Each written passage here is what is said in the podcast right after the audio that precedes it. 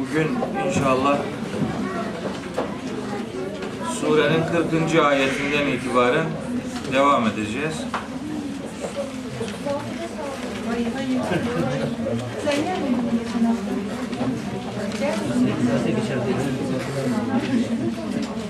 Evet. kırkıncı ayeti ile tabi surenin otuz dokuzuncu ayeti çok birbiriyle anlam ilişkisine sahip. Vakti çok geçirdiğimiz için geçen hafta kırkıncı ayeti okuyamamıştık. Bu hafta ayete başlamadan önce otuz dokuzuncu ayeti çok kısaca hatırlatayım. O ayette Yüce Allah Hazreti Musa'ya işte onu Firavun'a gönderirken Hazreti Musa bir takım sıkıntıları bulunduğunu dile getirmiş. Onun üzerine Yüce Allah ona sana bundan sonra da destek olacağız. Nitekim bundan önce de sana bazı nimetlerimiz olmuş idi demiş ve annesine yönelik bir uygulamasını hatırlatmıştı Yüce Allah. Hatırlattığı şey Hz. Musa'nın annesine işte Musa'yı bir sandığın içerisine koy, onu ırmağa bırak, daha sonra ırmak onu kenara atsın, böylece benim düşmanım olan sana da düşman olacak kişi onu alsın diye mucizevi bir müdahale yaptığını ifade etmiş idi. O mucizenin nasıl anlaşılması lazım geldiğini geçen hafta biraz detaylandırarak ifade etmiştim. Hz. Musa'nın Cenab-ı Hakk'ın gözetiminde daha çocukluktan, bebeklikten itibaren gözetim altında bulundurulduğu belirtilmiş idi. Ve litusna'a ala ayni, gözetimim altında yetiştirileceksin böylece demişti. Yetiştirilme sürecinin devam ettiğini, devam edeceğini ona bildirmiş idi ve ayeti o kadarcık bölümünü okuyarak bitirmiştik. Şimdi bir sonraki ayet kırkıncı ayet devam ediyor. Onun işte ırmağa bırakılıp da ırmağın onu sahile çıkartması aşamasının bir sonrasında yaşanan bir başka gerçekliğe dikkat çekiyor. Onu hatırlatıyor Yüce Allah. Gerçekten çok nefis bir ayet okuyacağız. Çok üzerinde konuşulması gereken, ayeti okurken başka ayetlerden de istifade etmemiz gereken çok nefis bir kesit Cenab-ı Hak bize hatırlatıyor Hz. Musa'nın bebeklik hayatından. Buyuruyor ki Estağfirullah İz temşi uhtüke, İz hani, yani hatırla. Nasıl hatırlayacak? Yani bebekken yapılanı hatırlaması mümkün değil. Bu bilgi sana ulaşmıştı. Sana bunu annen etrafını anlatmıştı muhtemelen. Şimdi o anlatılanlara yeniden bir dikkat kesin. Bir bak ki neler yaşanmıştı senin hayatında. O zaman sana nasıl nimetlerimiz yetişmişti. O zaman sana nimet yetiştiren bu kudret şimdi de sana nimetini asla eksik etmeyecektir. Yüreğin mutmain olsun, motivasyonun bir anlamda zirvede olsun. Herhangi bir ümitsizliğin kesinlikle söz konusu olmasın. Bunu Peygamberimizin hayatıyla da örneklendirmiştim geçen ders. Demiştim ki işte İnşirah, Duha sureleri benzer bir enstantaneyi Peygamberimiz örnekliğinde Yüce Allah bize hatırlatmıştı. İki peygamberin hayatında muhteşem örneklik benzeşmeleri olduğunu sizlere aktarmaya çalışmış idim. Devam ediyor. Buyuruyor ki İl temşi uhtüke, hani senin kız kardeşin git, gitmişti. Gidiyordu. Gidiyordu. Geçen hafta demiştim yani onu ırmağa bırakmakla saldım kay, çayıra, Mevlam kayıra öyle değil. Yani onun zaten gözü arkasında akmıştı annesinin. Elbet bir şey yapacaktı. Nitekim yaptı. Kız kardeşini o ırmağa, ırmağın peşi sıra gönderdi. Yani onu takip etti kız kardeşi. Nereye gidiyor bakalım diye. Gidip onu işte Firavun'un ailesi alınca, tabi onu oradan tam kim aldı, nasıl aldı filan o detayı vermiyor. Çünkü o detayda bu ümmet için bir ders yok. Asıl ders neresiyse onu anlatıyor bize. Milimetrik her tarafını anlatmıyor. Lüzumlu ne kadar bilgi varsa orayı anlatıyor. Diyor ki kız kardeşim seni takip etmişti ve fetekulu ve demişti ki çocuğu alanlara, yani Firavun'un ailesine, hel edüllüküm ala men yekfuluhu, hel edüllüküm ala men yekfuluhu, size bu çocuğun bakımını hakkıyla üstlenecek birilerini göstereyim mi? Bakın bu ara ara burada yok. Bu ara başka bir yerde var. O ara başka bir yerde biraz detaylandırılıyor. İster istemez oraya gitmemiz lazım. Ne kadar anlatılıyorsa o kadarını vermek durumundayız Kur'an cümlecikleri bağlamında. Ne olmuştu? Kasas Suresinin yedinci ayetinden itibaren bir pasaj okuyacağız. Burayı doldurmak için. Bir pasaj. Geçen hafta çok kısa temas etmiştim ama bu hafta biraz daha okumak durumundayım orayı. Diyor ki Yüce Allah: "Ve avhayna esel billah ve avhayna ila ummi Musa en erdi'ihi." Hani biz Musa'nın annesine vahyetmiş, ilham etmiş ve Musa'yı emzirmesini ona bildirmiştik.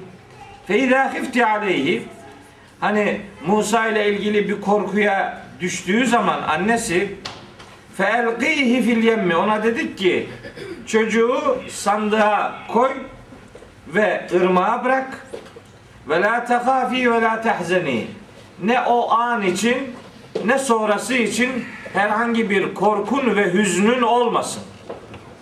Niçin? İnna radduhu ileyki, çünkü çocuğu biz sana reddedeceğiz, vereceğiz, geri vereceğiz.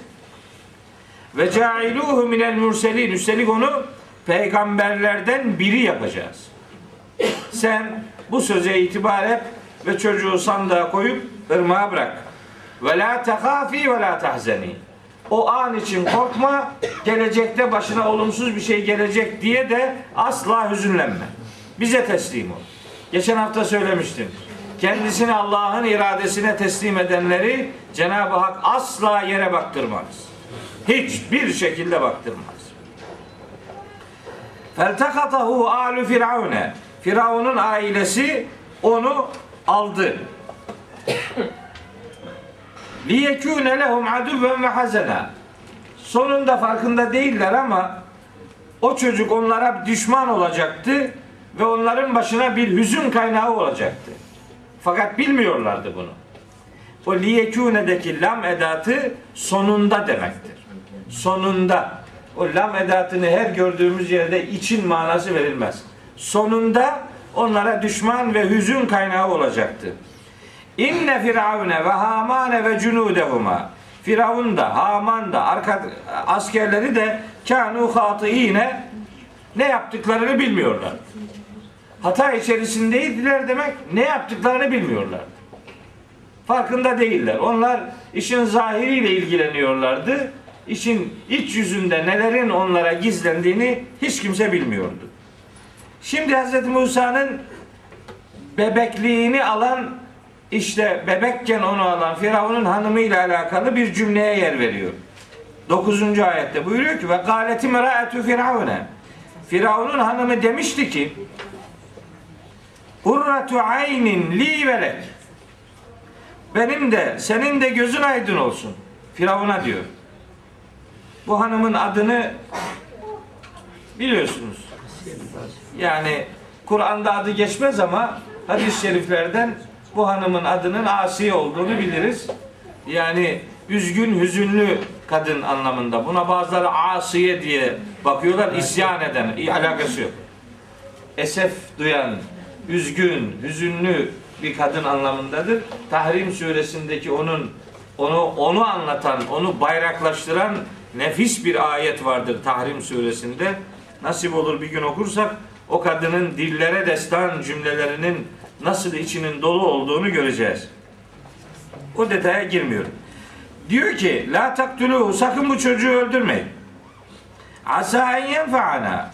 Kim bilir? Belki bize yararı dokunur bu çocuğun. Evnettekidehu veleden.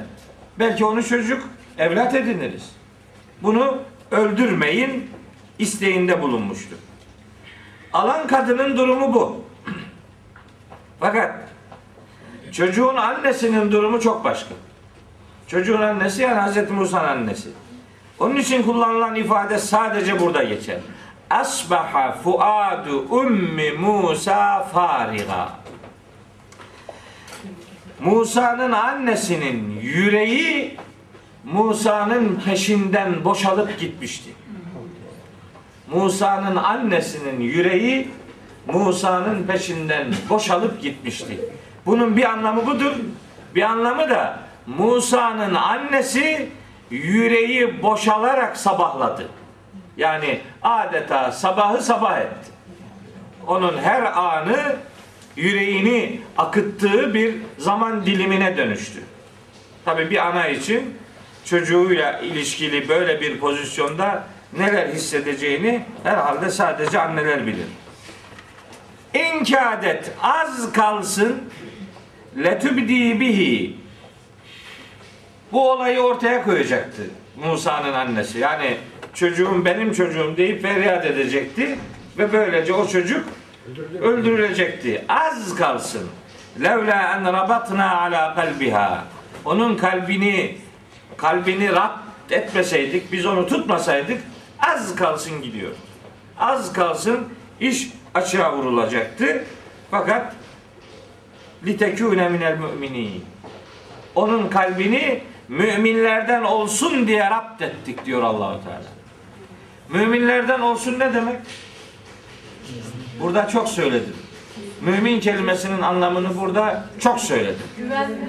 Güvensin bize. Bize güvensin diye, bize güvenini tam sağlamak için onun yüreğini rapt ettik. Herhangi bir ifşada bulunmadı.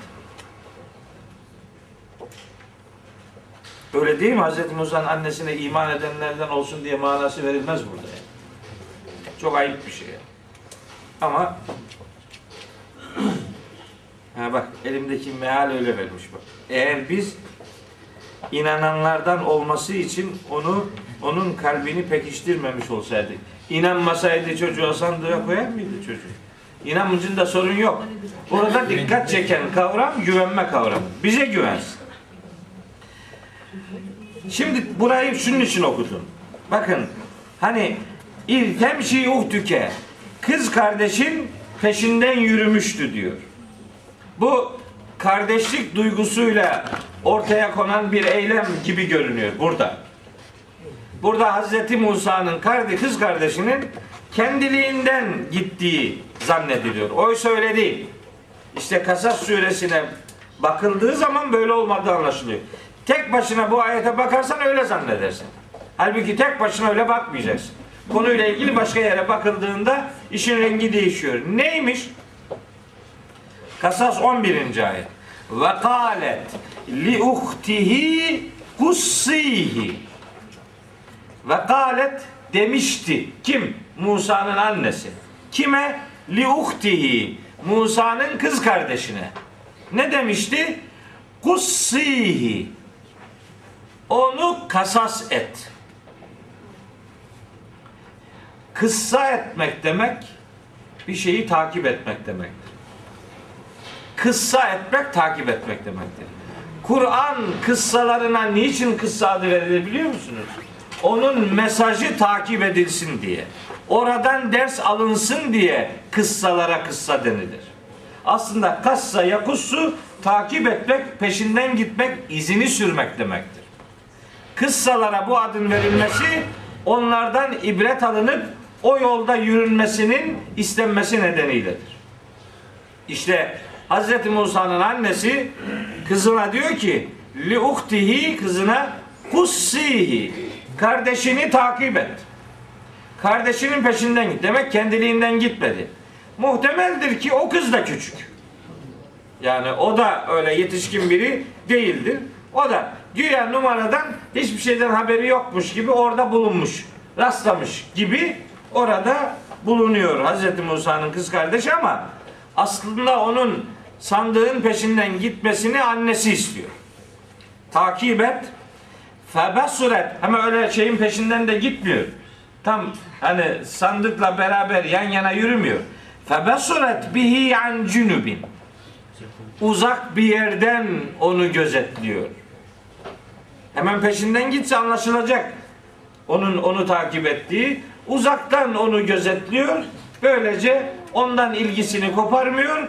Onun birebir yakını olduğu hissini de vermiyor. Uzaktan onu takip ediyor ve hum la yeşurun, öbürleri hiç bunun farkında değil. Bilmiyorlar, görmüyorlar, farkına varamıyorlar. Evet. Şimdi bakın, çok önemli bir kavram daha size söyleyeceğim bugün. on ikinci ayeti Kasas Suresinin. Tabii ben Kasas Suresini ders olarak burayı işlemediğim için bu bu ayetleri böyle hızlı geçiyorum. Yoksa bu ayetler öyle hemen tercüme edilip geçilecek ayetler değil. Bunlar üzerinde çok konuşmak lazım. Fakat asıl dersimiz Taha Suresi olduğu için asıl izahları oraya yönlendiriyorum. Buraları böyle hızlı geçiyorum. Fakat bir kavram var. Bu hızlı geçilmez. Niçin? İfade şu. Vah eser billah. Ve harramna aleyhi el meradi'a min qablu. Biz daha önceden Musa'ya süt anaları haram kılmıştık. Harramna ifade bu. Harramna aleyhi. Musa'ya haram kılmıştık. El meradi'a süt annelerini. Min kablu daha önce. Haram kılmak ne demek? Kur'an'da haram kelimesi çok anlamlı kelimelerden biri. Her yerde aynı anlamı vermez. Farklı anlamlar verir bu. Haram kılmak bir helalı bir bir bir şeyin helal olmadığını ortaya koymak anlamında yasaklamak demektir. Kur'an'da bunun çok örneği var. Hürrimet aleykümül meytetü gibi yani. İşte Hürrimet aleyküm ümmehâtüküm gibi evlenilmesi konusunda yasaklar şunlardır. Efendim yenilecek gıdalar konusunda yaşar yasaklar şunlardır. Şunlarla evlenmek haramdır filan gibi haram ifadesi içeren pek çok ayet var. Ama her yerde bu anlama gelmiyor bu kelime. Şimdi bakın Araf suresinde bu kelime şöyle geçiyor. Araf suresinin ellinci ayeti. Cennetliklerle cehennemlikler arasında konuşmalar yapılacak. Araf suresinde güzel bir pasajdır bu. Cehennemdekiler cennetliklere diyecekler ki: "Ve nâdâ ashabun nâr ashabel cenneti en efîdû aleyna minel mâi." Yukarıdan bize biraz su bırakın. "Ev mimmâ rızakakumullah." Ya da Allah'ın size rızık olarak verdiği şeylerden bize biraz verin, atın diyecekler. Kalu, cennettekiler cevap verecekler. İnnallâhe, Allah muhakkak ki Allah harramehuma alel kafiri. Onları kafirlere haram kılmıştır. Yani cennette, ahirette helal haram yok. Orada helallık, haramlık söz konusu değil. Çünkü helal ve haram olmak dünyada imtihanın sonucudur. İmtihanın olmadığı yerde helal haram olmaz. Ahiret helal ve haramlığın olduğu yer değildir. Buradaki harramehuma imkansız kılmış demektir.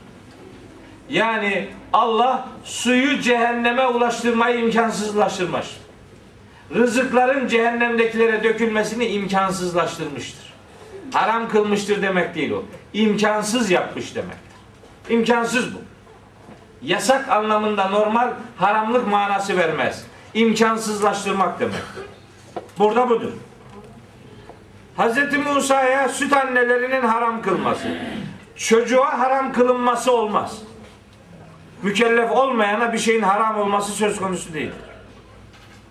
Çocuğa bir şeyin haram kılınması demek bu ayette sevdirmemek demektir.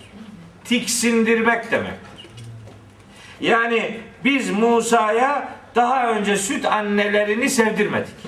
Sevmeyecek o sütleri. E, emmeyecek başka kadın. Haram kılmak burada sevdirmemek demektir. Tiksindirmek demektir. Mesela haram kelimesinin bir anlamı saygınlık anlamına gelir. Mesela mescid-i haram o demektir. Saygın mescid. Bak, haram kelimesi. Aynı kök her zaman yasak manasına gelmez. Saygınlık, saygıdeğer anlamına da gelir haram kelimesi. Ha, mesela eşhuru hurum, haram aylar, yani saygın aylar anlamına gelir. Bir anlamda içinde başka eylemlerin yasaklandığı anlamları da vardır ama saygın aylar anlamı da var. Haram aylar. Mesela ve entüm hurum la taktulus sayde ve entüm hurum. Oradaki hurum ihramlıyken demektir.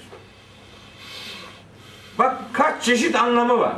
Yani kelimeyi her gördüğü yerde insan buna standart anlam veremez, vermemelidir. Farklı anlamları var. İşte buradaki anlamlardan biri bir şeyi sevdirmemek demektir. Biz daha önce Musa'ya başka süt annelerini sevdirmemiştik. Haram kılmıştık demek değil o. Sevdirmemiştik. Dolayısıyla emmedi. Bebekti, emecekti, emmedi. İşte onu takip ediyordu kız kardeşi. Onun üzerine dedi ki fekalet. Dedi ki hel edüllüküm, size göstereyim mi? Ala ehli beytin. Yani bir ev halkı konusunda size rehberlik yapayım mı ki yekfulunehu leküm. Sizin adınıza bu çocuğa kefil olsun. Onu baksın. Ve hum lehu nasihun. Ona çok çok yürekten davransın. Samimi davransın. Nasihat samimiyet demektir. Peygamberimizin bir hadisi var. Ed-dinu en-nasihatu. Duymuşsunuzdur. Din nasihattir. Hiç ilgisi yok. Ne nasihat? Din samimiyettir. Nasihat samimiyet demektir. Size, sizin adınıza bunun bakımını üstlenecek bir aile göstereyim mi ki bu aile çocuğa canı yürekten sahip çıkar. Öyle değil mi? Çocuğa nasihat etmek ne demek yani? Bebeğe nasihat olur mu? Bebeğe nasihat edilmez. Ve hum lehu nasihun demek, ona yüreğini verecek bir aile size göstereyim mi? Tabii işte kendi anası yani. Anasından daha yürekten kim bakabilir bir çocuğa? Nasihat o demektir. Samimiyettir. Yüreğini aktarmak demektir. Onun üzerine baktılar çocuk emmiyor. Feredetnahu ila ummihi. Böylece Musa'yı annesine geri gönderdik. Key takarra aynuha ve la tahzene. Gözü aydın olsun ve artık hiç hüzünlenmesin diye. Ve li ta'leme, şunu bilsin annesi. Bilsin ki enne va'dallahi hakkun. Allah'ın verdiği söz mutlak surette gerçekleşecektir. Velakinne ekserahum la ya'lemun. Ama insanların büyük çoğunluğu bu gerçeğin farkında değillerdir. Biz Musa'nın annesi bilsin ki Allah'ın vaadi gerçektir. Hangi vaadi hatırlatıyor? yedinci altıncı ayetteki Yüce Allah'ın ifadesini. Neydi o? İnna radduhu ileyki. O çocuğu ırmağa bırak ama korkma, onu sana biz geri vereceğiz. İşte o söz çok geçmeden tahakkuk etmiştir. Hazreti Musa'nın hayatında annesiyle bebeklik aşamasındayken yaşadığı bu iletişim Kasas Suresi'nin yedinci ayeti ila on üçüncü ayetinde ele alınıyor. Bakın işte bu detay Taha Suresi'nin kırkıncı ayetinde yok. Hatta kırkıncı sadece kırkıncı ayetine baktığınız zaman meseleyi de çok doğru anlayamayabilirsiniz. Yani biri der ki kız kardeş kardeşini takibi tabii istediği için onu onu izledi. Öyle bir sonuç çıkartabilirsiniz. Halbuki hiç de öyle değil. Tabii kardeşler birbirlerini severler ama burada asıl parçalanmak üzere olan bir yürek var. Ana yüreği var. Ana yüreği depreşerek kızını, kız kardeşini onun peşine gönderdi. Buradan sonuç çıkartacağız tabii. Bu ne demek? Bu bizim için ne anlam ifade ediyor? Onu ayetin sonunda söyleyeceğiz. Yani ayeti bize de indireceğiz. Şimdi bu ayet Hazreti Musa'ya inmiş. Henüz bize inmedi. Bize bakalım nasıl inecek? Ayeti bitireyim, ondan sonra bize de inmesi için yorumlar yapacağım. Evet. Aynı ifadeleri burada görüyoruz. Pasaj pasaj. Size bu çocuğu tam sahiplenecek birini göstereyim mi dedi kız kardeşi Firavun'un ailesine. İşte onlar da kabul ettiler. Hazreti Musa annesine geri döndü. Feracânâke ilâ ümmike. Bak işte böylece seni annene geri dönderdik. Key takarra aynuha ve la tahzene. Gözü aydın olsun, artık hüzünlenmesin diye seni annene geri gönderdik diyor. Orayı hatırlattı, bitirdi. Detayı Kasas suresinde geçti. Sonra ayette bir şey daha hatırlatılıyor. Ayeti bitireceğim. Ondan sonra ayetten sonuçlar çıkartacağım. İkinci konu. Bu ayetteki ikinci konu. Cenab-ı Hakk'ın Hazreti Musa'ya yönelik nimetlerini hatırlatıyor. Ve lekad menenna aleyke merraten uhra. Bizim dersimiz şimdi otuz yedinci ayetin açılımı olan cümleler. Sana daha önce de nimetlerde bulunmuştuk. Biri bu. Yani bebekken onu annesinin sandığa koyup ırmağa bırakması, sonra onu ırmağın kenara vurup onu Firavun ailesinin alması daha büyük bir nimet. Bence çok daha büyük bir nimet Firavun'un evinde Hazreti Musa'nın süt emmemesinin sağlanmasıdır. Bir bebek için süt genlerini belirleyen katkılar ortaya koyar. Onun vücudunu şekillendirir. Namüsait insanlar çocukları besleyince çocuklar yılan olurlar. Şimdi öyle diyor hocam, bizim uşak çok aksi. Efendim bütün terör estiriyor. Ne yapacağız? Emdiği sütü sorgula. Yediği gıdalara bak, oradan anlarsın. Bizim öyle demiyor adam. Diyor ki ya hanım ne karışır işe. Benim eve getirdiğim her ekmek onun için, benim için haram olsa bile onun için bir sorunu yok. Yiyebilir. Yiyemez. Yersen ateş olur işte. Onu Nisa Suresi onuncu ayet koyuyor ortaya, değil mi? İnnellezîne ye'kulûne emvâlel yetâmâ zulmen innemâ ye'kulûne fî butûnihim nâra ve seyaslevne se'îrâ. Karınlarına yetim mallarını haksız yere yiyenler karınlarında ateş dolduranlardır. Onlar ateşlenmiş karınlarıyla mahşerde ateşe yaslanacaklardır. Bunun ölçüsü bu. Yediğine ve çocuğuna yedirdiğine dikkat edeceksin. on, Nisa on olması lazım. Bizim en baba ayetlerimizden biridir bu. Nisa on olması lazım. Evet. Nisa suresi onuncu ayet. Çocuk günah çekmiyor. Hayır, kötü kişi oluyor ya. Bir, birinin birinin birini saptırmasında, şeytanın birini saptırmasında saptırılan insan e, her her anında sorumlu değildir şüphesiz. Ama biri birine kötülük yaptığı zaman kötülük yapılan kişi benim ne günahım vardı deyip kenara çekilmek durumunda değil, o da kendini ıslah etmek durumundadır. İmtihan devam ediyor. Bazılarına nimet verilerek imtihan edilir, bazılarına sıkıntı verilerek imtihan edilir. Yani bu illa bir hak edişin karşılığı olmak zorunda değil. Hani biliyorsunuz işte böyle deprem olmuştu doksan dokuzda Marmara'da da bazı insanlar çıkıp işte onlar hak etmişlerdi filan gibi laflar ettiler. Bu hiçbir şekilde hak edişin karşılığı olarak ille de izah edilmez. Eğer başa gelen her felaket bazen insanın hak edişinin karşılığı olarak gelir. Ama her zaman böyledir denemez. Çünkü peygamberlerin başına gelen sıkıntıları bir hak edişin karşılığı olarak göremeyiz. Biz neticede biz bunların tamamına imtihan gözüyle bakarız.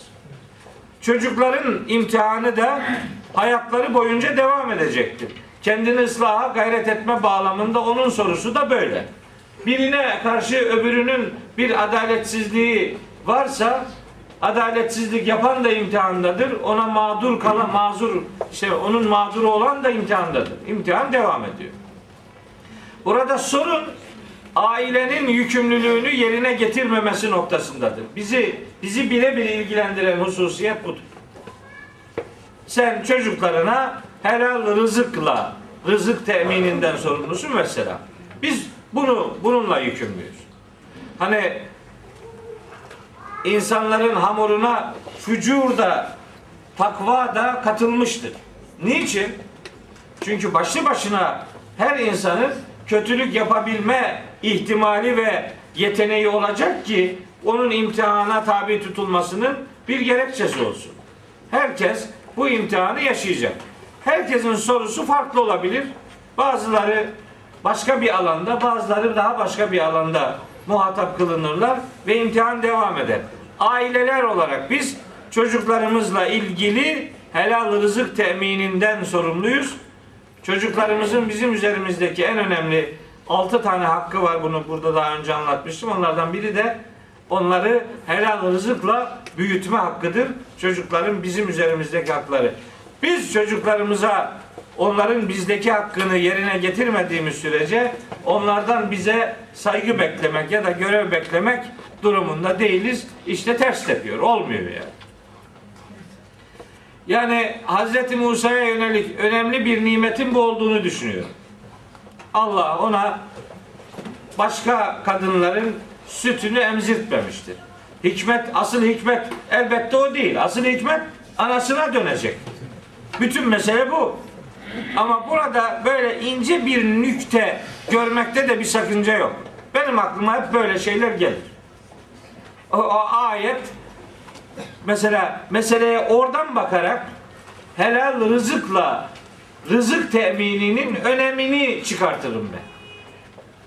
Yani bunu da benim aykırılığıma verin yani. Evet, bir nimet buydu. Bir nimet onun ailesine geri döndürülmesiydi. Bitmedi. Bir nimet daha var. Neymiş o? İşte ayetin yarı kalan cümlesi. Estağfirullah. Ve katelte nefsen. Sen bir cana kıymıştın. Fenecceynâke minel gammi. Biz seni o hüzünden kurtarmıştık, o sıkıntılı durumdan kurtarmış idik. Neydi o? Gene Kasas Suresi'ne gitmek zorundayız. Çünkü orada bu iş detaylandırılıyor. Burada o detay yok. İşte Kur'an'ın bir üslubudur bu. Bir yerde bir şeyi parçasını anlatır, başka yerde onu biraz daha detaylandırır. Niye böyle serpiştirerek anlatır? Sebep belli. Her taraf okunsun diye. Bir yerde okuyup bitirmeyeceksin bunu. O arada başka bir yere gideceksin. Oraya okurken başka bir yere gideceksin. Böylece harmanlanmış bir Kur'an okuyuşu metodik olarak öğretiliyor. Kur'an'ın metodu, üslubu budur. Hani deriz ya, Müslümanın hayatında tatile iş yok, yer yok. Niye böyle deriz? Yani biz bunu deriz. E, millet bunu kabul etmez de şahsen ben öyle söylerim. Müslümanın hayatında tatile yer yoktur. Müslümanın hayatında olsa olsa iş değiştirme vardır. Meşguliyet değiştirme vardır. Bir meşguliyeti başka bir meşguliyete dönüştürdüğün zaman öbüründen dinlenmiş olursun. Yeni bir işe başlamış olursun. Dönersin başka bir işe.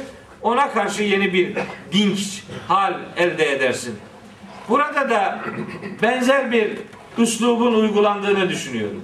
Yani bir işle bitirmiyor Allah-u Teala. Hemen başka bir iş devreye sokuyor. Hemen yeni meşguliyetler devreye sokuyor. Vardı ya İnşirah, İnşirah Suresi'nde Feyda Feral Tefensa. Neydi o? Feyda Feral Tefensa. Bir işi bitirince kalk hemen yenisine başla. Yani durmak yok. Mola vermek yok. Sadece iş değiştirmek var.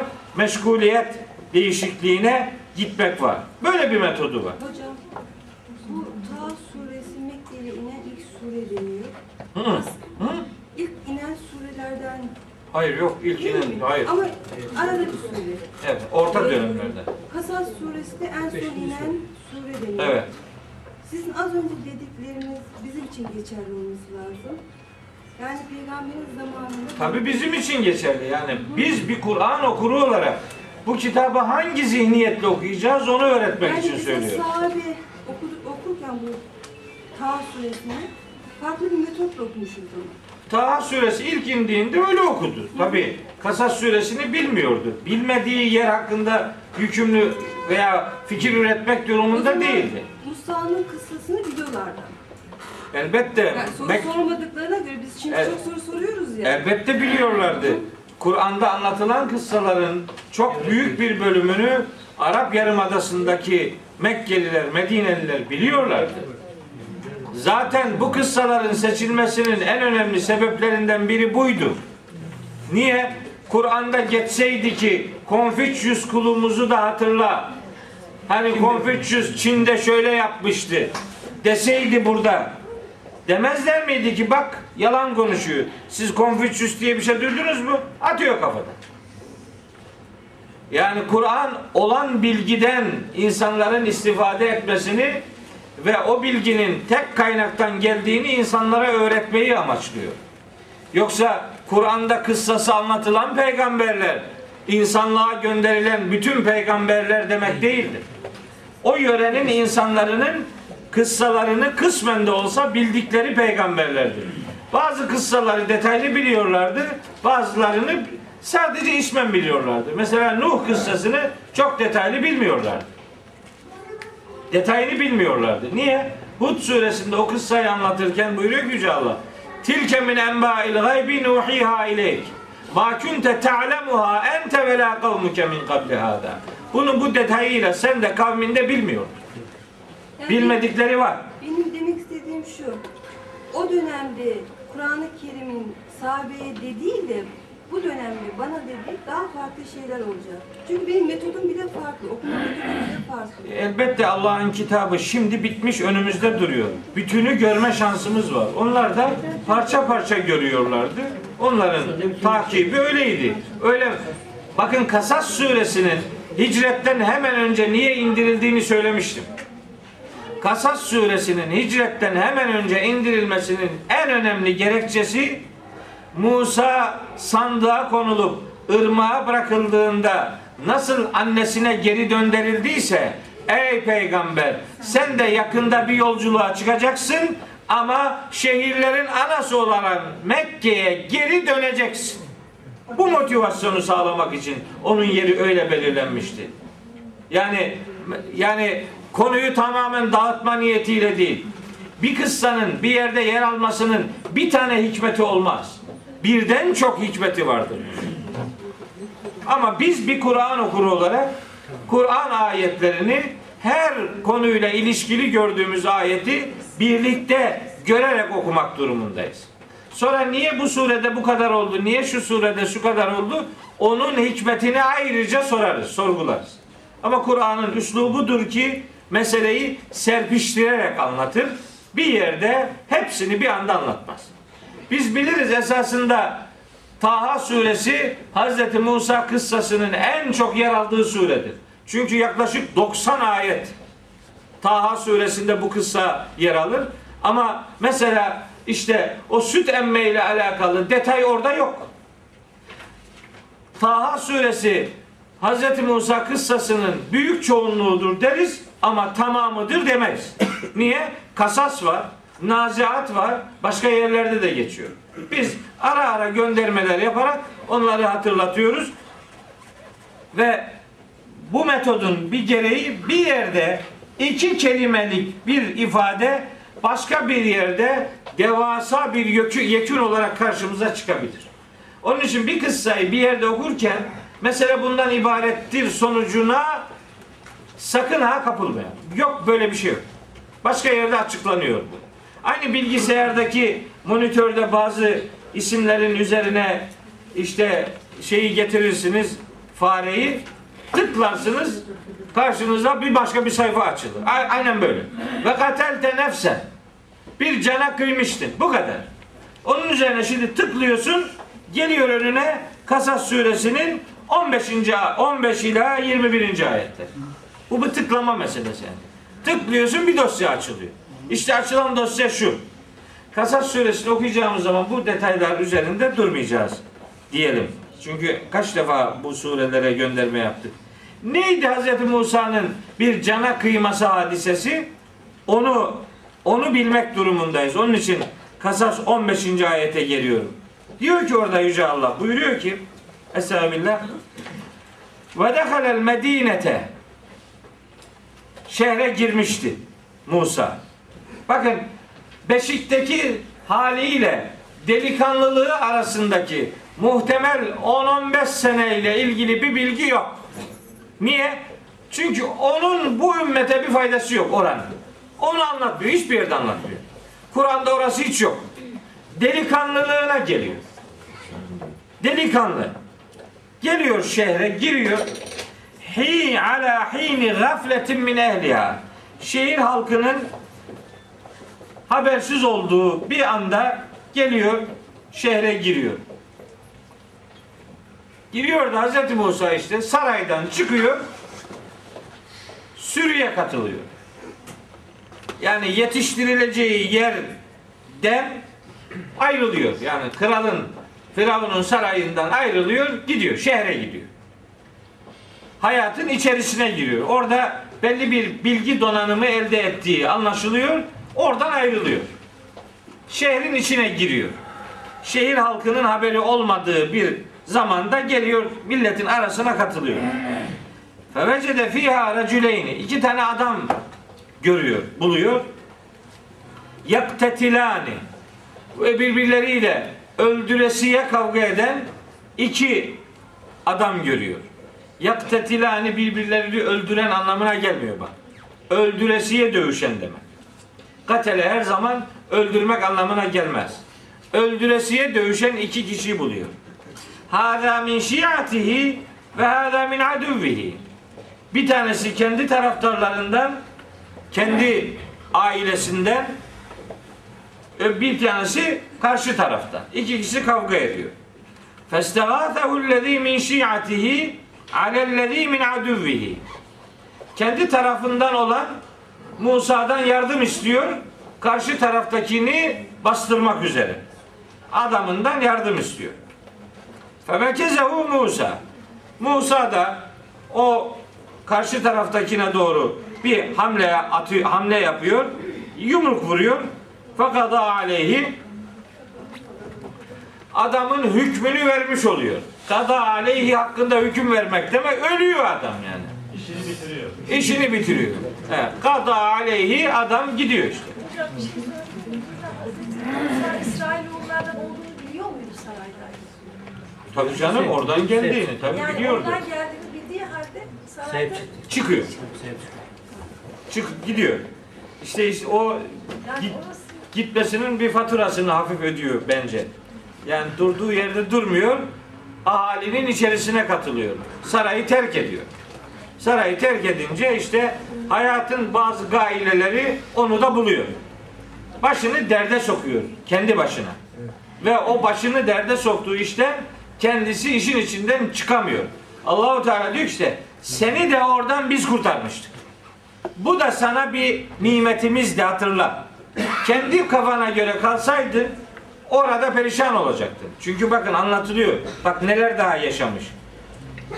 قَالَ هَذَا مِنْ عَمَلِ الشَّيْطَانِ. Adamı öldürüyor ve ondan sonra diyor ki ya bu yaptığımız iş şeytan iş. Şeytan bunu bize yaptırdı. اِنَّهُ عَدُوٌ مُضِلٌ مُب۪ينٌ. Bu şeytan apaçık bir saptırıcıymış meğer. Yani sabredebilirdi. Kimin haklı kimin haksız olduğunu ayıramadan, niye kavga ettiklerinin sebebini bilmeden sadece kendi adamımızın tarafını tuttuk, gittik, vurduk, adamı öldürdük. Nitekim o kendi taraftarı olan vatandaş aslında haksızdı. Haksızın yanında yer alma, yer almanın faturasını ağır ödedi. Kâle Rabbi, dedi ki ey Rabbim inni zalemtü nefsi, kendime yazık ettim. Feğfirli, beni bağışla. Feğfere lehu, Yüce Allah onu bağışladı. İnnehu huvel gafurur rahim. Bağışlayan ve merhamet eden odur. Kale. Bu arada dedi ki Musa, Rabbi, ey Rabbim, bima en'amte aleyye, bana olan nimetin sayesinde ya da bana olan nimetinin karşılığı olarak bana madem bu iyilikte bulundun, felen ekune zahiran lil mücrimine, bir daha asla suçlulara arka çıkmayacağım. Suçlulara arka çıkmayacağım sözü tarafını tuttuğu adamın suçlu olduğunu sonradan öğrenmesidir. Sadece bizdendir, bizim akrabadandır mantığıyla hareket edip karşıdaki mazlum insanın ölümüne neden oldu Hazreti Musa.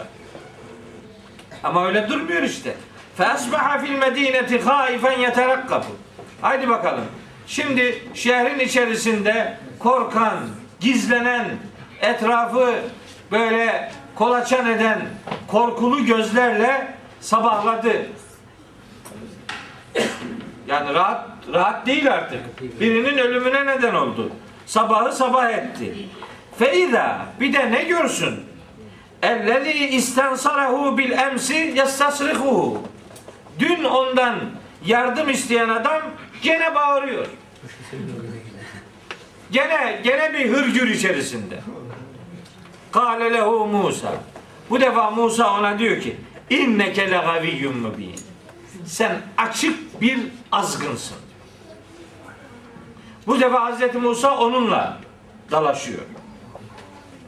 Sen namuslu bir adam değilsin. Sen azgınlık yapıyorsun. Haksız. Dün de haksızdın demek istiyor yani. Boşuna beni yanına almış oldun. Boşluğundan yararlandın. Sen haksızsın. فَلَمَّا اَنْ اَرَادَ اَنْ يَبْتِشَ بِالَّذ۪ي هُوَ عَدُوٌ لَهُمَا. Diyor ki vatandaş, ikisinin de düşmanı olan o adamı, hani artık dün öldürdüğünün de düşmanıydı bu, artık Musa'nın da düşmanı, bu adamı yakalamak üzere Musa ona doğru yönelince kâle, dedi ki adam, ya Musa, ey Musa, etüridü en taktüleni kemâ katelte nefsen bil emsi. Ne namert adam bu. Sen diyor ya, dün bir cana kıydığın gibi şimdi bugün de beni mi öldüreceksin? Yani böyle böyle işte laf kalabalığıyla bizdeki tipik bazı laf ebeleliği yapan adamlar gibi hemen şeyi bastırıyor. Sen diyor bak, suçuna atıyor. Dün haksız yere bir adamı öldürdün, şimdi döndün beni öldüreceksin, öyle mi? İn türidü illa en tekûne cebbaran fil ardı. Sen zaten sarayda hükümran olmaya alıştın. Bu topraklarda da cebbar olmak istiyorsun diyor Musa'ya. Ve ma türidü en tekûne minel muslihin. Senin ıslah edici bir niyetin yok diyor Hazreti Musa'ya. Bak bugün aynı adamlar var. Vallahi. Aynısı var. Yani var ya, böyle entrikalar yapıp sonra da hiçbir şey yokmuş gibi akupak olup karşı tarafa geçip ondan sonra da nasihat etmeye kalkışmaz mı? Bir sürü entrika çevirip sonra da ıslah edici bir pozisyona girmez mi ya? Dolu. Aynen bugün pek, pek çok adam böyle. Bunları anlatıyor. Onun için bunu bu ifadelere yer veriyor. Yoksa ne işimiz var bizim bu adamın Hazreti Musa'ya neler söylediğiyle ilgili? Bugüne ders çıkartmak. Şimdi çok çarpıcı bir şey daha söyleyeyim size. Bak geliyor yirminci ayet. Tabi onu öldürmüyor. Şeytan da öyle yapmıyor. Tabii tabii şeytan da şeytan da böyle münafıkları şeytana benzetiyor ya Allah Teala. Benzer şeyler yapıyor. Yani şeytan da diyor ya Allah'a küfret. Adam Allah'a küfredince sonra demesin mi ki ben senden uzağım kardeşim. Ben Allah'tan korkarım. Sen ne Allah'tan korkmaz adamsın. Şeytan Haşir Suresi'nde böyle söylüyor. Enfal Suresi'nde de benzer şeyler söylüyordu Bedir Savaşı'nda Mekkeli müşriklere. Neyse oraya girmiyorum. Şimdi bak Hazreti Musa bunu öldürmüyor ama. Bununla diyaloğunun sonunun ne olduğunu bilmiyoruz. Burada daha bilgi yok. Bu ikinciyle ne olduğu belli değil. Bu, bu ikinciyle ikinci karşılaşmasının sebebi Hazreti Musa'nın gerektiği zaman kendi akrabasından bile olsa yanlış yapan adamın yanlış yaptığını öğrenince ona karşı dikilmeyi başarmasıdır. Burada bizim için önemli bir başka husus bu. Kardeşim bile olsa yanlış yapıyorsa onun yanında yer almayacaksın artık. Zalimin yanında yer almaz mümin. Mümin mazlumun yanındadır. İsterse en yakın olsun. Nasıl hemen aklımıza Nisa Suresinin yüz otuz beşinci ayeti geliyor. Nasıl kimin yanında yer almak lazım geldiğiyle alakalı o ayetle şimdi böyle kafamda hep karıncalanmış durumda. Bir sürü ayet sırada ama okumuyorum hiçbirini. Şuraya şu yirminci ayeti okuyayım. Bakın. Kesin bir kısmınızın kafası karışacak. Karışsın. Vecae geldi. Vecae geldi. Kim? Racülün bir adam. Nereden? Min aksal medineti, şehrin öte ucundan. Şehrin uzak yerlerinden bir adam geldi koşarak. Yesa. Koşarak geldi. Öyle değil mi? Şehrin öte ucundan koşarak bir adam geldi. Yasin'de başka bir versiyonu var bunun. O Habibi Neccar için geçiyor. Bu başka. Şimdi bak. İçinizden bir kısmı bana çok teşekkür edecek. Bir kısmı da bak, bak kafayı karıştırmaya devam ediyor diyecek. İkisi de varsın diyeceğini desin. Şimdi standart anlam bu. Şehrin öte ucundan koşarak bir adam geldi. Ne dedi? Kale dedi ki Ya Musa, ey Musa innel mele'e yöneticiler ye'temirune bike seninle ilgili gizli toplantı halindeler. Gizlice karar veriyorlar. Liyaktuluke seni öldürecekler. Fakruç çabuk kaç. İnni leke minen nasihin. Bak ben sana samimiyetle öğüt veriyorum. Ondan sonra kaçıyor Hazreti Musa oradan. Peki bu cümleyi okuyunca hiç soracak bir şey yok. Yani böyle okuyunca bu oldu mu bu şimdi? Bu olmadı kardeş. Meal öyle yazabilir miyim? Değil. Olmadı bu. Şehrin öte ucundan biri gelmedi. Gelen adam şehrin öte ucundan filan gelmiyor. Yasin'de de aynı. Şehrin ileri gelenlerinden biri. Şehrin öte ucundan gelen adam yöneticilerin toplantısını nereden bilecek? Şehrin öte ucundan uzağından gelen adam Musa'yı nereden bilecek? Şehrin yönetici tabakasından biri. Ve bu adam Mü'min suresinde daha sonra tevhid ilanında bulunacak, sayfalar dolusu bilgi verecek adam. O Mü'min suresinde gelecek o adam. Onun büyük bir hikayesi var orada. Şehrin öte ucundan gelen tercümesi mahza yanlıştır. Şehrin en ileri gelen adamlarından biri. O toplantıyı bilen biri, muhtemelen toplantıda bulunanlardan biri gelip Hazreti Musa'yı bilgilendiriyor. Yasin'deki de aynı. Şehrin öte ucundan biri gelip de "Kâle ya kavmi tebi'ul murselin." Ey kavmim. Öte ucundan gelip de millete ey kavmim nasıl diyecek? Kim dinler onu? O da şehrin en ileri gelenlerinden biri. En bilinçli, en oturaklı, en duyarlı, en donanımlı adamlarından biri demek. Ve en tasdik edici. Evet. Şimdi bakın bu bu kıssa bu. Yani şeyde ve katelte nefse. İki kelimelik cümle gördüğünüz gibi burada bir tam sayfalık izahı gerektiren bir cümleydi. Şimdi tekrar ayete dönüyorum. Seni o adamı öldürdüğün zaman فَرَجَّيْنَاكَ مِنَ الْغَمِّ Seni gamdan, hüzünden kurtarmıştık. Yani başına başka bir iş, bir daha başka bir iş gelmedi. Seni öldüremediler. Oradan bir anlamda kaçmanı sağladık. Ve fetennâke futûnâ ve fetennâke futûnâ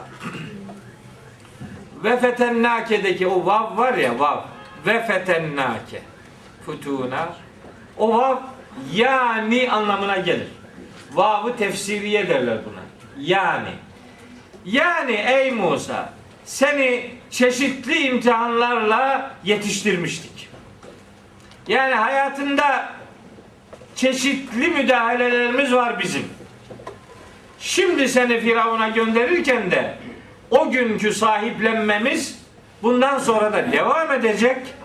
Bu emrin gereğini yerine getirmede hiçbir tereddüdün olmasın diyor. Yani ve fetennâke'deki vav'ı ayrıca manasına da alabiliriz. Ayrıca ey Musa, seni başka şekillerde de imtihan etmiştik.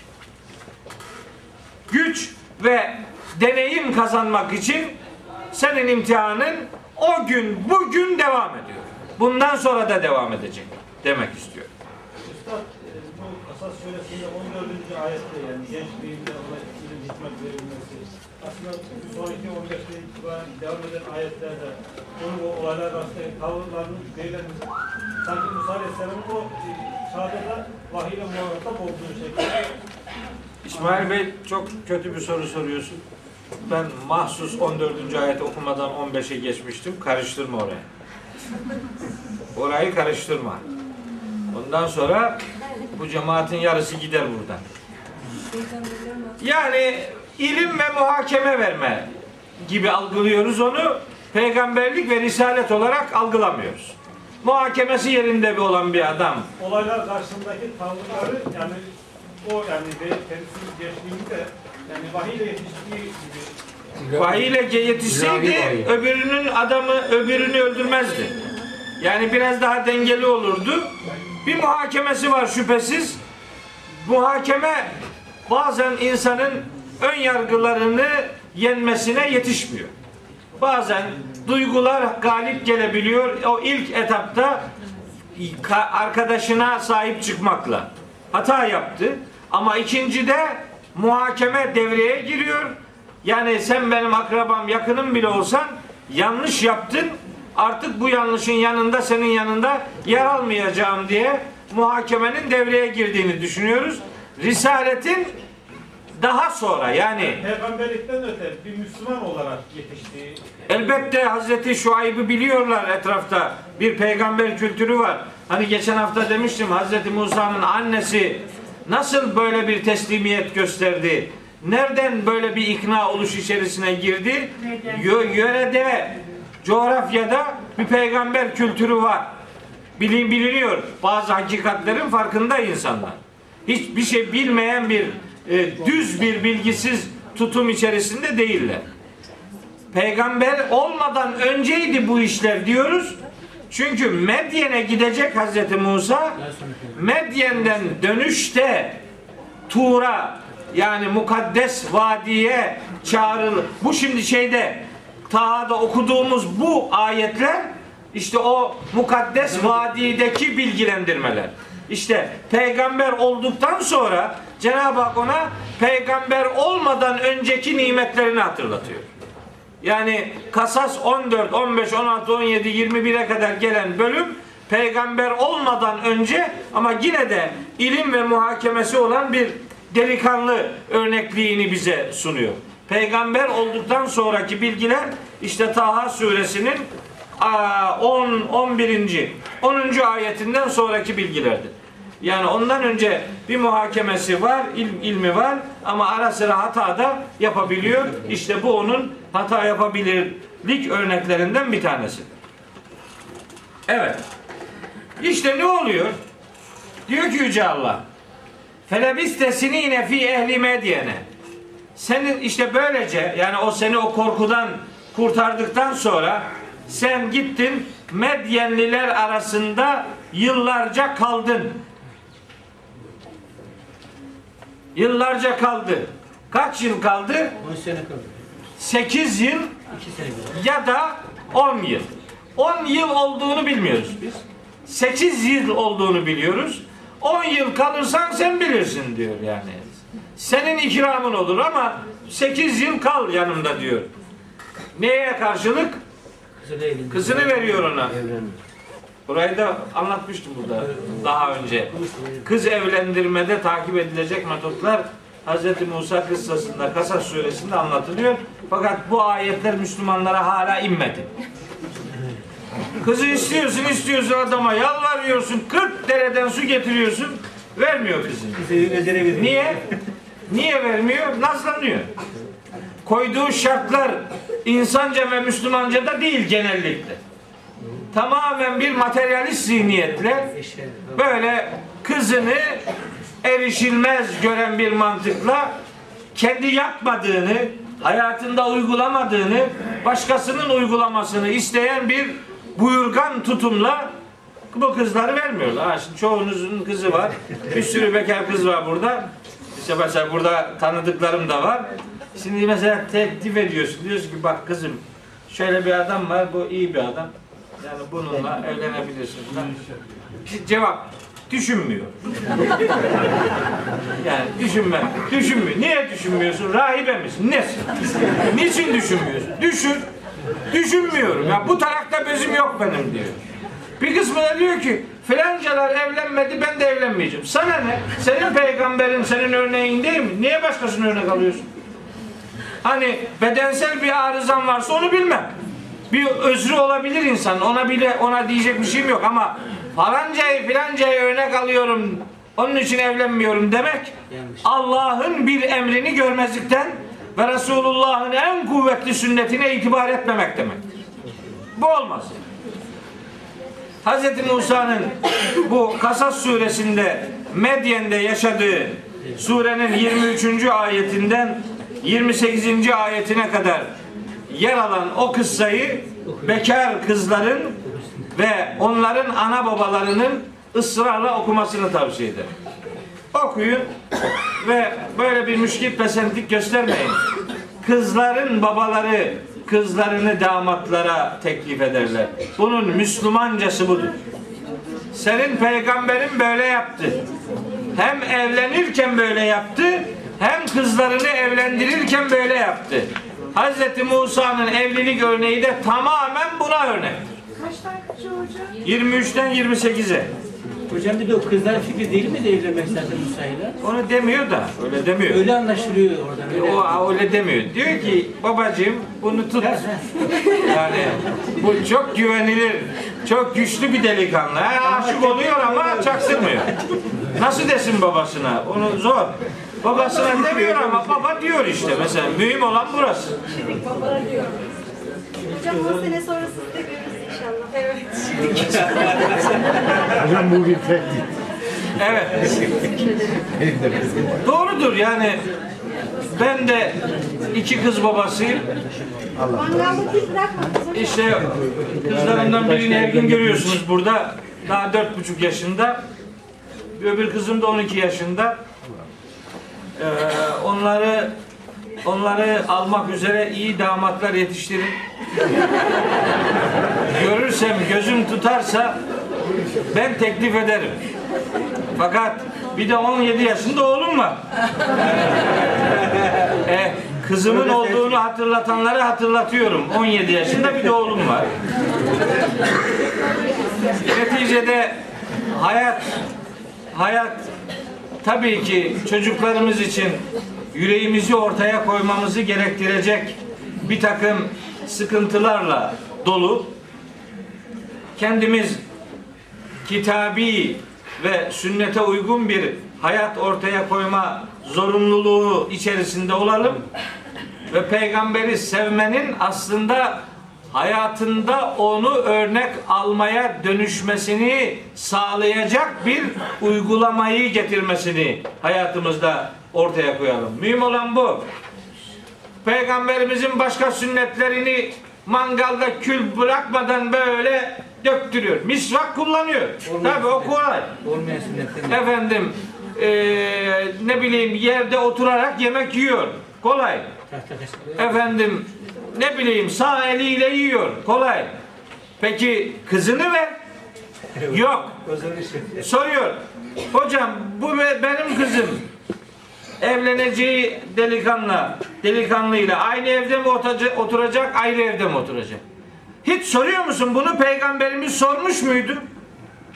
Sormuyor. Biliyor sormadığını. Kendi evlenirken de ona böyle sorulmadığını da biliyor. Fakat şimdi kızını evlendirirken ilk şart bu. Kaynanayla mı oturacak, ayrı mı oturacak? Bütün belirleyici husus bu.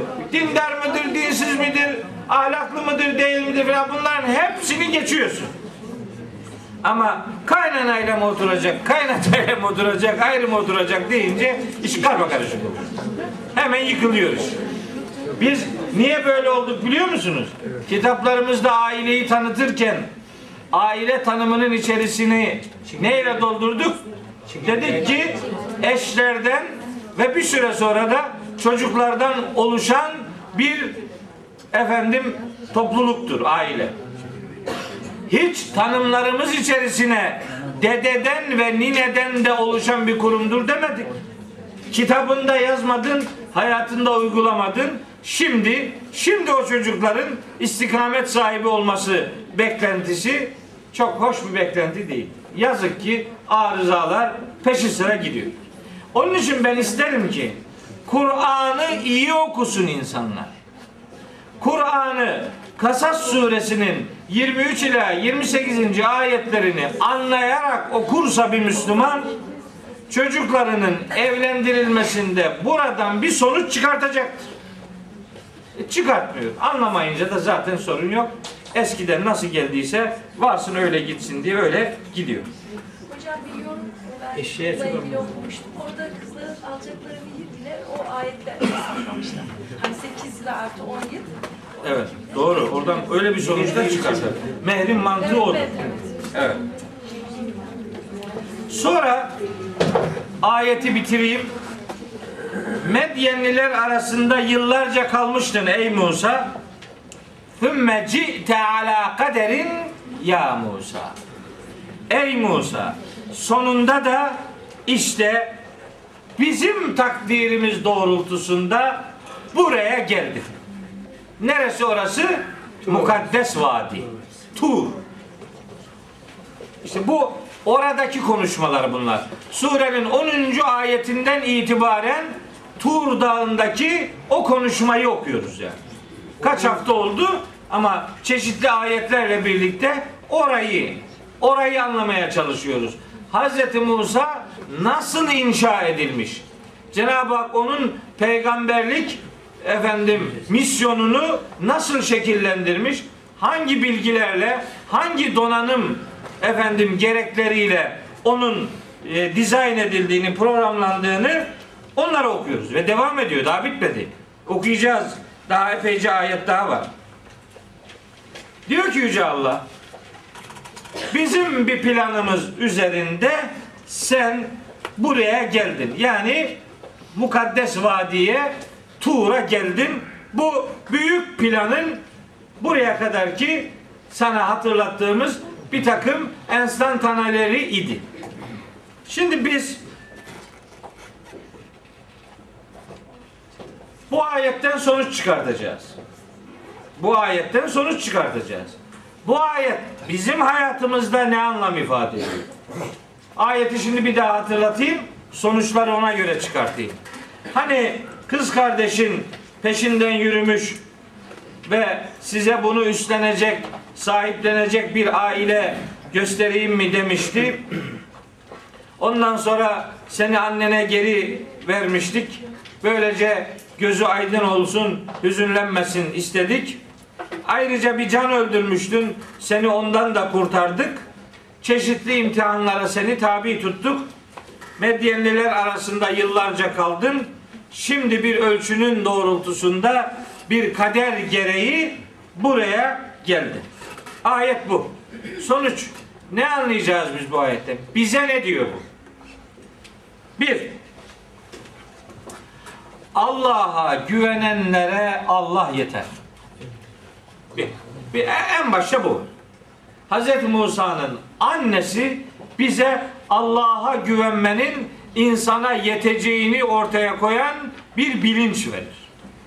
Bu zaten bir ayettir biliyorsunuz. Talak Suresi'nde üçüncü ayette Estağfirullah ve men yetevekkel alallahi fehuve hasbuh. Kim Allah'a güvenirse Allah ona yeter. Bitti. İşte onun bir hayat portresinden örneğini anlattı bize Yüce Allah. İki,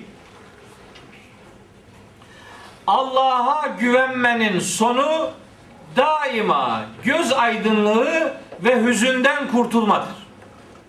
Hazreti Musa'nın annesinden bunu öğreniyoruz biz. Bir, Allah'a güvenmeyi öğreniyoruz. İki, Allah'a güvenenler bu güvenin sonucunda göz aydınlığıyla ve hüznünden uzak olmayla ödüllendirileceklerdir. Bu hem bu dünyada hem mahşerde. Allah'a güvenenler ve Allah için yaşayanların kaybetme riski yoktur. Hiçbir zaman yoktur. Daima kazanç içerisindedirler.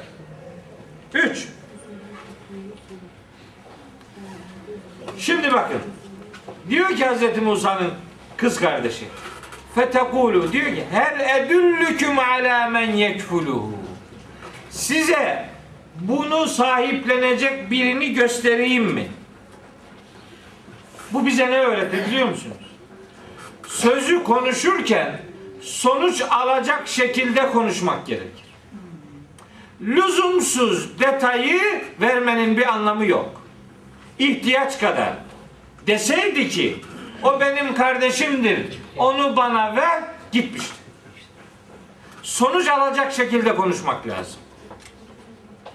Detay gerekmiyorsa detay vermenin bir anlamı yok. Sana yeni bir soru sorduracak bir açılım ortaya koymanın alemi yok.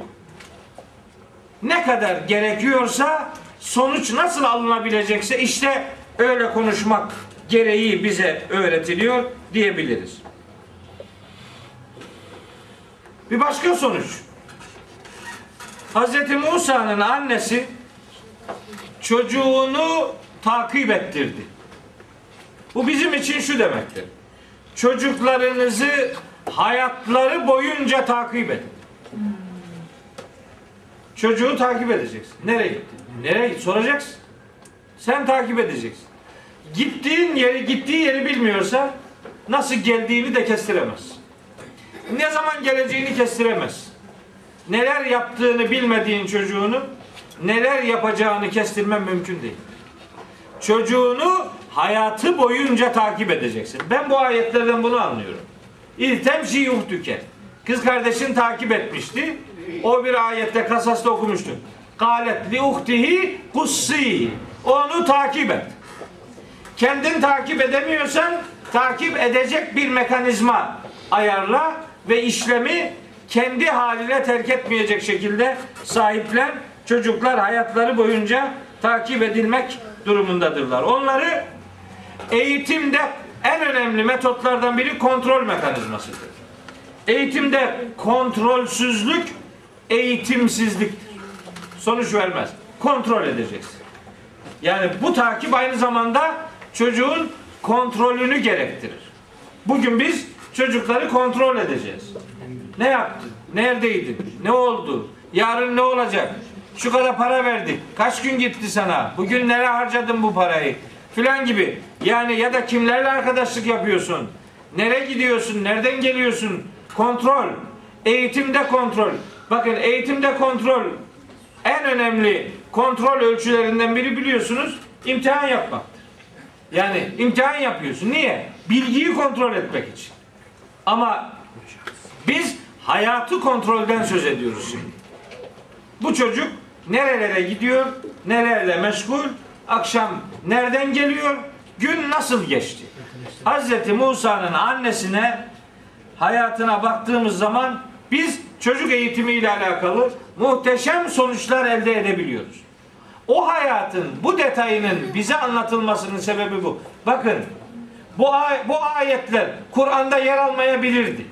Niye? Bunları Cenab-ı Hak Hazreti Musa'ya söylüyor. Ey Musa, sana şöyle şöyle nimetlerimiz vardı. Ne zaman söylendi bu? Tuha, tu, Tuha'da, Mukaddes Vadi'de. Bu ayetler, sadece bunlar orada konuşulmuş değil. Başka konuşulan şeyler de muhtemelen vardı. Ama onların bu ümmete ilişkin bir sonucu olmayacağı için onlar Kur'an'da yer almadı. Kur'an'da yer alan kesitler bu ümmetin sonuç çıkartması istenen bölümlerdir. Onların anlatılmasının asıl sebebi budur. Biz oradan sonuç çıkartacağız.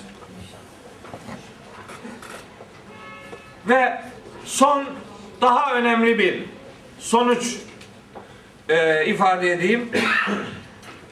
Eğitimciler, anneler, babalar, yöneticiler, muhatabı ve sorumluluğu altında bulundurduğu insanların yetiştirilmesinden, eğitiminden sorumludurlar. Yani Hazreti Musa'nın annesi sadece bunu annelik duygusuyla yapmıştır deyip geçiştiremeyiz. Bize yönelik bunun sonucu toplumsal olarak, ana babalar olarak, eğitimciler olarak, yöneticiler olarak nesillerin yetiştirilmesini önemsemek durumundayız. Ve bu önemseme biçimimizi de bir ananın evladına duyduğu hisleri duyarak hayata hakim kılmak durumundayız. Yani bugün mesela eğitimde var. Ben alacağım maaşı bilirim diyor adam. Hiç ilgilendirmez. Bu kadar paraya bu kadar iş olur diyen adam nesil yetiştiremez. Eğitim mesai kaldırmaz. Mesai duygusuyla eğitimcilik olmaz. Asıl eğitim belirlenen mesai dışındaki fedakarlıklarla şekillenir. İşte eğitimcilere bir annenin çocuğuyla ilgili hissettiklerini Kur'an'ın bize anlatmasının sebebi, yöneticilerin ve eğitimcilerin eğitmekte olduğu insanlara annenin çocuklara duyduğu hisleri, şefkati duyarak onları eğitmeye çalışmalarını öğretmektir. Bu ayetin burada yer almasının zannım odur ki en önemli sonucu bu olsa gerektir. Ben ben bu ayetten bu kadar sonuç çıkartabildim. altı yedi sonuç. Siz üzerinde düşünün. Başka sonuçlarda çıkartmaya, neticede benim çıkarttıklarımdan ibarettir mesele, başka sonuç yoktur demek durumunda hiçbir şekilde değilim. Bir kısacık bir ayet daha var. İki kelimelik. O ayeti de okumak istiyorum. kırk birinci ayet. Sonra yeni bir pasaj başlıyor. Orayı bölmek istemiyorum. kırk ikiden itibaren yeni bir şey başlıyor. Firavun'la konuşma biçimleri başlıyor. Acayip konuşmalar var. Onları buraya sıkıştırıp geçiştirmek istemiyorum. İki ayetlik bir, iki kelimelik bir ayet. kırk iki. kırk birinci ayet. Eser billah. Cenab-ı Hak ona hatırlatıyor, hatırlatıyor. Sonunda buyuruyor ki: "Vastana'tuke li nefsi." İşte bak, böylece seni ben benim bir emrimi ifa için özellikle seçip yetiştirdim. İstana'a, sana'a kökünden geliyor bu. Sadece seçmek anlamı olsaydı İctebe'yi tükederdi veya İstafe'yi tükederdi. Onları demiyor. İstana'a tükedemesinin bir takım anlam incelikleri var. Seni benim için, kendim için, kendim için benim istediğim bir görevi yapabilesin diye seni özel olarak seçip yetiştirdim. Hatta önce yetiştirdim, sonra seçtim. Ayetin bakın çok enteresan. Ve fetennâke futûnâ. Seni çeşitli imtihanlara tabi tuttum. Tuttuk. Sonra seni seçtim diyor ya. Anlaşılıyor ki insanlar birilerini bir şeye seçeceklerse önce onu denerler. Denemeden hemen bir şey teklif edilmez. İmtihan, bir takım sınama tecrübeleri insanlara sunulur. Peygamberlik de böyle. Peygamberleri Cenab-ı Hak peygamber olmadan önce bizim hikmetini veya içeriğini ya da detayını bildiğimiz bilmediğimiz pek çok şekillerde bir takım süreçlerden geçiriyor. Ondan sonra seçiyor. Ve fetennâke futûnâ cümlesinden sonra gelmesinden böyle bir sonuç elde edebiliriz. İslanâ kelimesinin sanâ köküyle ilişkili olduğu için yetiştirmek manası var. Sanat, sanatkar olmak, sanatkar yetiştirilmek, sanâ köküyle bu Hz. Musa'nın görevlendirilmesi aynı yerde buluşuyor. Yetiştirme anlamı var bunun. Ayrıca yetiştirme. Özel bir takım dizaynlar, özel bir takım programlar ortaya koyup bir peygamberin peygamber olmadan önceki hayat ifadelerini, hayat kesitlerini şekillendirmek gerekiyor. Sana kelimesinden bunu anlatıyoruz, anlıyoruz.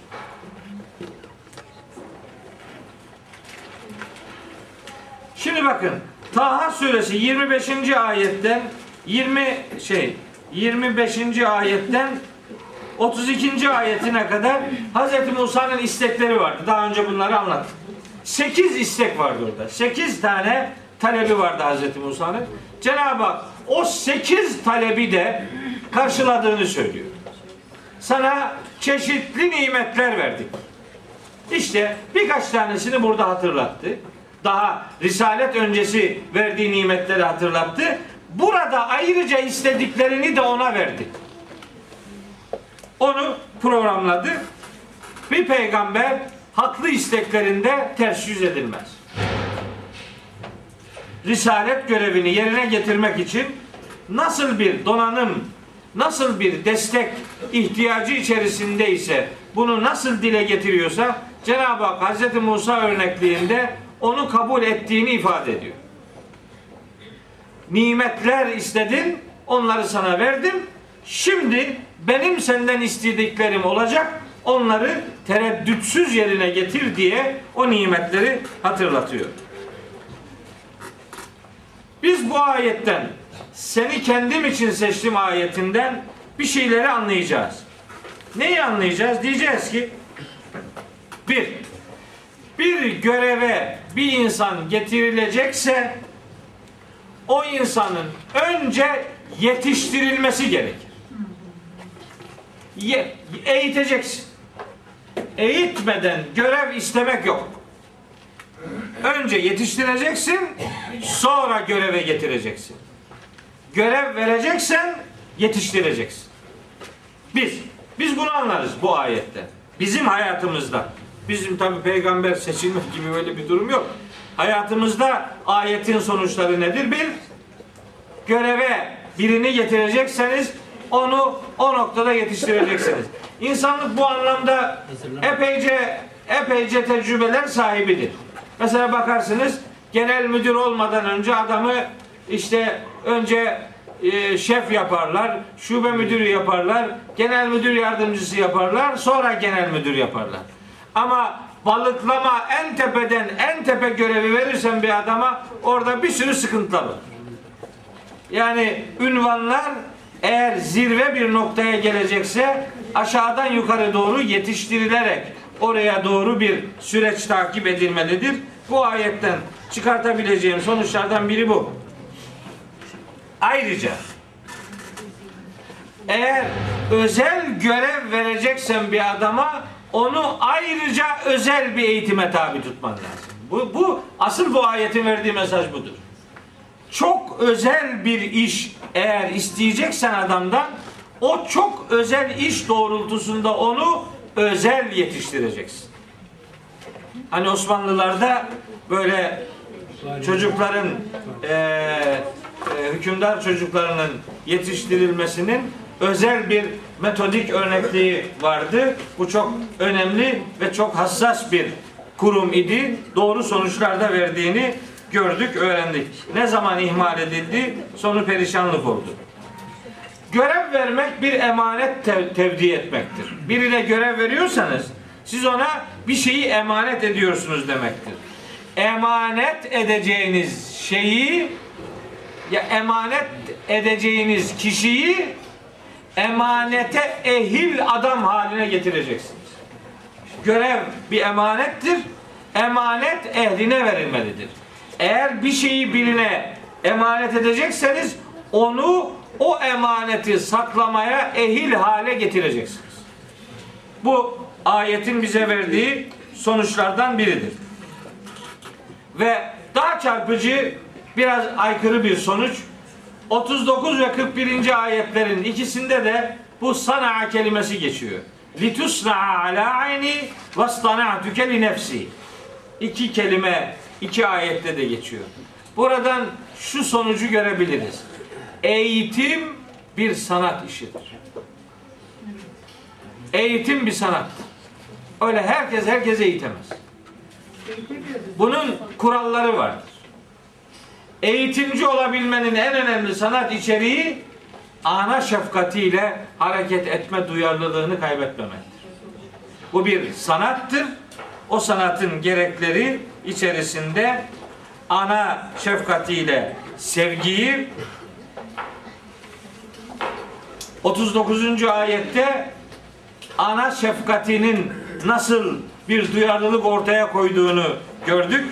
kırkıncı ayette takip görevini anneye vermişti. Anne kız kardeşine vermişti. Biz de eğitimde hem sevgiyi esas almalıyız, hem takibi esas almalıyız, hem de ve litusna'a ala ayni ve stana'tuke li nefsi. Seni gözetimimde yetiştirdim. Seni benim için yetiştirdim ifadesi aynı zamanda eğitimde aidiyet duygusunu kaybetmemeyi öğretir. Yani bir adamın niye eğitildiğini eğiten de bilecek, eğitilen de bilecek. Seni eğitime aldık. Niçin? Bunu adam diyor ki bir kurs açılmış, bizim çocuğu oraya yazdırdık. Niye? Yani her açılan kursa çocuk yazdırılmaz ki. Nerede bir kurs ilanı görülse hemen oraya bizimkini de yaz. Bizimkini de yaz. Öyle olmaz. Yani ihtiyaç neyse bir aidiyet duygusuyla eğitimcilik yapılır. Siz kendinizi işinize adayacaksınız. Eğiteceğiniz çocuklara niye eğittiğinizi duygusal olarak işleyeceksiniz. Onları eğitirken eğitiminizi de onları da seveceksiniz ve eğitimin en önemli gereği olarak onları sonuna kadar takip etmeyi becerecek, başaracaksınız. Hazreti Musa'nın buraya kadar anlattığımız hayatının Risalet öncesi dönemiyle ilgili Cenab-ı Hakk'ın ona yönelik müdahalelerinin bizim hayatımızda böyle sonuçlar verebileceğini düşünerek bu iki ayeti güne getirmeyi e, becermeye gayret ettim. İnşallah bir sonraki derste bu tebliğin asıl muhatabı olarak Firavun'a gönderiliş üzerinde duracağız. Bir şey söyleyeyim. Bir şey söyleyeyim. Önümüzdeki hafta e, yani sizin yorulacağınız yok anlaşıldı. Biz biz yorulduk ama dediğimiz gibi yorulmak işi bırakmak demek değil. Başka bir meşguliyete dönüştürmek. Önümüzdeki hafta bugün inşallah Fransa'da olacak. Orada bir konferans dizisi var iki üç yerde. Haftaya inşallah cuma, cumartesi, pazar Fransa'da, Lyon'da olacak. Onun için ders olmayacak. Ondan sonraki cumartesi nasip olursa burada olacağız. kırk iki kırk üçü orada okuyacağız. Hadi Allah'a emanet.